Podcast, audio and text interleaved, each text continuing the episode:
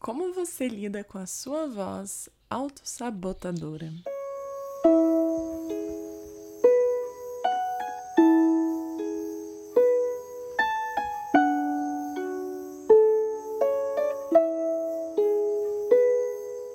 Olá, bem-vindos a mais um episódio do Código de Liberdade.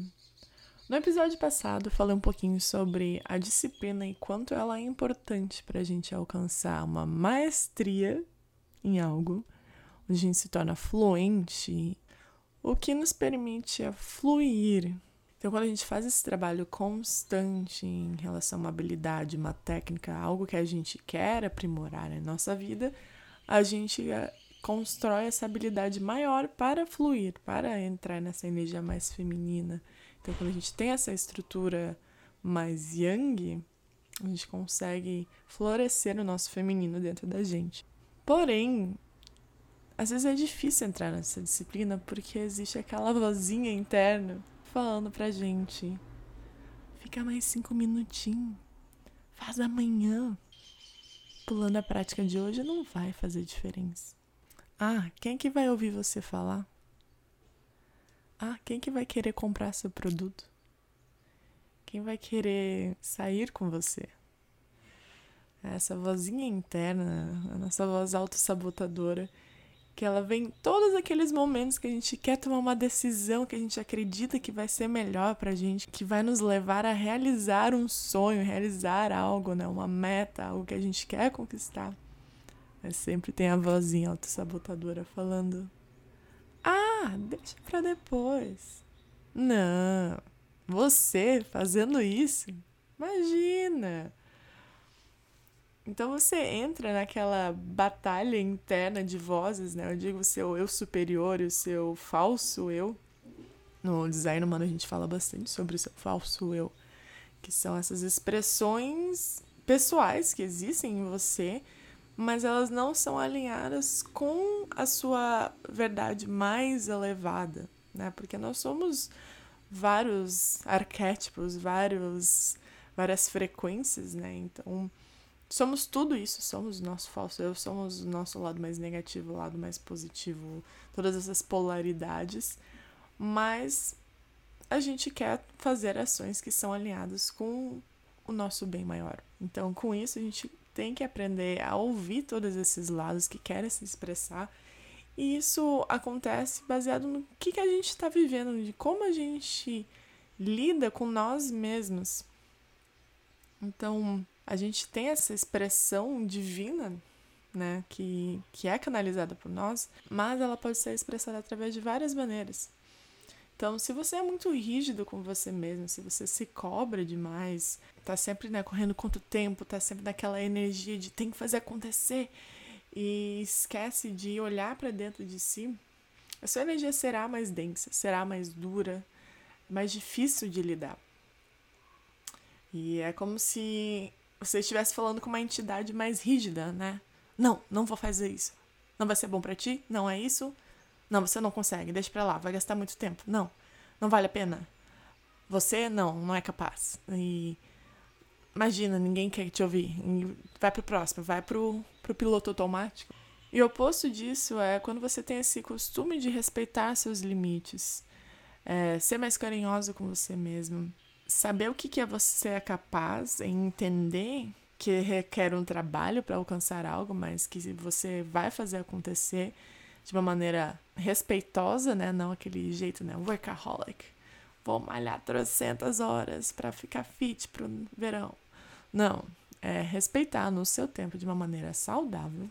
Que assim essa voz interna ela vem de uma maneira mais sutil, ela vem de uma maneira mais coerente, que fala contigo, que consegue ter esse discernimento sobre o que, que é mais adequado para ti no momento, né? Onde focar a sua energia e ela é muito mais fácil de lidar, porque ela é como aquele, aquele pai ou aquela mãe que tem paciência de falar com a criança, quando a criança está surtando.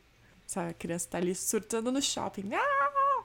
Daí vem o pai, a mãe, senta, conversa. O que você está sentindo? Por que isso está acontecendo? É, então é aquela voz sutil, porque você consegue se respeitar, você tem essa habilidade de olhar para dentro de si e ter essa conversa interna. Mas se você não tira o tempo para olhar para dentro de si, para fazer esse check-in de ah, como eu estou emocionalmente hoje, o que que tá vibrando em mim hoje, e entra só no piloto automático de fazer, fazer, fazer e se exigir demais, se cobrar demais e ter esse julgamento muito forte do que, que é o certo e o que, que é errado, a flexibilidade de, de navegar nas ações da vida é muito mais difícil, né? é mais desafiador. Então é como se fosse aquela voz daquele pai mais rígido e agressivo. É, é não, é não. E segura aqui, para e chega de surtar, que senão eu vou te levar lá pro carro. Então, aquela coisa mais rígida, e quando a gente tem essa voz que fala: não, não vai dar certo. Não, nem tenta. Não, não gasta energia. Não, tu não é capaz. É algo que nos desmotiva a ir atrás dos nossos sonhos. E eu tô lendo um, novamente, acho que pela quarta vez, o livro The Artist's Way, é, O Caminho do Artista. E ele tava falando justamente que a maioria dos artistas eles sofreram muito, não digo bullying quando criança, mas a maioria das pessoas que trabalham com criação, eu super me incluo nessa, nesse meio, de quando criança criou essa crença, né? A arte não paga as contas. Então, a pessoa, uma pessoa super inteligente, super contadora de histórias, que consegue escrever muito bem, seria uma ótima redatora ou escrever livros ou de ser diretora de filmes, né? Acaba indo, ah, vou para medicina porque sou inteligente e consigo usar minha mente racional dessa maneira. E é isso. E ao longo do tempo, né, quando essa pessoa se torna mais velha, percebe que, nossa, eu nunca nutri esse meu artista interior. Nunca olhei para dentro do que realmente me preenche. Mas quem sou eu para agora querer tentar escrever um livro? Quem sou eu para tentar escrever um conto ou ter um, um trecho numa revista da minha cidade? Então, é algo que essa voz autossabotadora ela vem muito em relação à nossa identidade, à nossa capacidade de fazer algo. É algo muito relacionado a alguma rejeição ou falha que a gente teve no passado. Eu acho muito interessante lembrar de algo que aconteceu comigo ao longo desses 10 anos morando nos Estados Unidos, que eu já passei por mais de 100 entrevistas de emprego. 100! Eu posso contar direitinho. Entrevista por telefone, em que eu tive que viajar até a empresa, é, entrevista por Zoom, enfim, várias entrevistas em que eu recebi não. E eu sempre tinha essa imagem, né, de querer trabalhar com criação, trabalhar com uma agência, é, ser diretora de criação de uma grande agência de Nova York, de ser essa pessoa que cria um conceito que ele é executado de várias maneiras e tem uma mensagem para ser passada. E a maneira mais convencional na nossa sociedade seria, né, trabalhar em publicidade. Vai pegar um cliente que vai te pagar milhões e tu vai criar uma ideia para comunicar a verdade dele. E passando por esse processo de descondicionamento, eu percebi que eu mesma posso criar meus próprios projetos pessoais a partir de eventos, a partir de músicas, de arte, de, de um podcast. E fazer essa, esse guarda-chuva de comunicações, né? E algo que me nutre demais, por isso, né? Não é à toa que eu estou fazendo esse podcast. Não é à toa que eu faço muitas coisas criativas que eu faço, né? Tanto que às vezes eu não consigo dar conta de tanta coisa que eu crio, mas me nutre tanto mais do que estar 40 horas, 50 horas por semana numa agência de publicidade. Que no passado eu tinha essa crença que era o meu caminho. Então, quando a gente recebe essa rejeição ao longo do tempo, a gente cria esse condicionamento de que, ok, não é para mim. Não, não tô aqui para criar, não tô aqui para vender algo, para produzir algo, ter minha própria marca, ter, usar meu nome, empreender. Não tô aqui para ter um relacionamento com uma pessoa tal, tal, tal. Enfim, a gente cria essa crença e essa crença ela nos põe numa numa enrascada, assim. A gente tem uma visão muito pequena quando a gente só quer ver um lado. E eu comento muito sobre essa história que eu vivi nos Estados Unidos quando eu acreditava que a minha história só seria morar nos Estados Unidos. E era muito difícil imaginar voltar para o Brasil. Mas eu fui forçada a virar a minha cabeça. Olha pro outro lado que tem coisa boa lá também. Então, quando a gente se permite, né, de se pegar assim daquela caixinha pequenininha, tipo, leva lá em cima, olha, né, tem aquela visão de águia. Olha todas essas possibilidades que tem para você. Só porque você foi negada em uma situação, em um círculo, né, em um local, com certas pessoas, não quer dizer que não vai dar certo em outro local. Com outras pessoas. Com uma ideia um pouquinho diferente, ajustada, né? Talvez às vezes a gente vem com uma ideia que já existe, que todo mundo faz, que dá certo para as outras pessoas, mas se a gente põe um pouquinho do temperinho da nossa autenticidade, bum, o negócio dá muito certo. E quando a gente tenta, né? Vamos tentar é, por aqui, com essas pessoas, nesse local, ver o que acontece. Sem ouvir a, a voz autossabotadora falando, não, imagina, eu. E é sempre vem aquele ditado, né? O pior que pode acontecer é receber o um não. Eu já recebi vários nãos, vi que não mata. Dói um pouquinho, é só essa rejeição, mas a gente aprende a lidar. A gente segue fazendo. Vale lembrar de uma maneira saudável, né, gente? Não é aquela pessoa que tenta se enfiar no buraco sempre e acaba se automutilando e gostando disso. Eu estou falando de situações, né, de sair da zona de conforto, de tentar algo novo, em que a voz autossabotadora tenta falar: não, não é para você. Não, aquela pessoa jamais vai querer falar com você. Então, é ouvir um dos acordos de Dom Miguel Ruiz, que é: não faça presunções. Não crie algo da sua cabeça sem saber de fato o que, que é verdadeiro, o que, que a outra pessoa vai achar. Faça e depois receba o fato. Né, opinião alheia, se vai ser sucesso ou não, se vão te aceitar ou não, mas a disciplina entra aí. As pessoas mais bem-sucedidas do mundo, né, esses grandes empresários, enfim, tentaram muitas vezes uma ideia, receberam muitos não antes de alguém comprar seu produto, antes de serem realmente conhecidos, né? Ninguém do nada, da, da noite pro dia, virou super bem sucedido, virou super famoso por algo, né? Criou uma grande obra de arte quando essa voz autossabotadora vem, a gente tem que acolhê-la. Tem que entender de onde ela vem e conversar com ela. É conversar assim, é como se fosse essa conversa de entidades na sua cabeça, assim, mas por que você está falando isso? Por que você acredita que eu não sou capaz de fazer isso? E tenta resgatar essa voz do eu superior que vem e fala: Mas lembra aquela vez que tu fez isso e as pessoas amaram?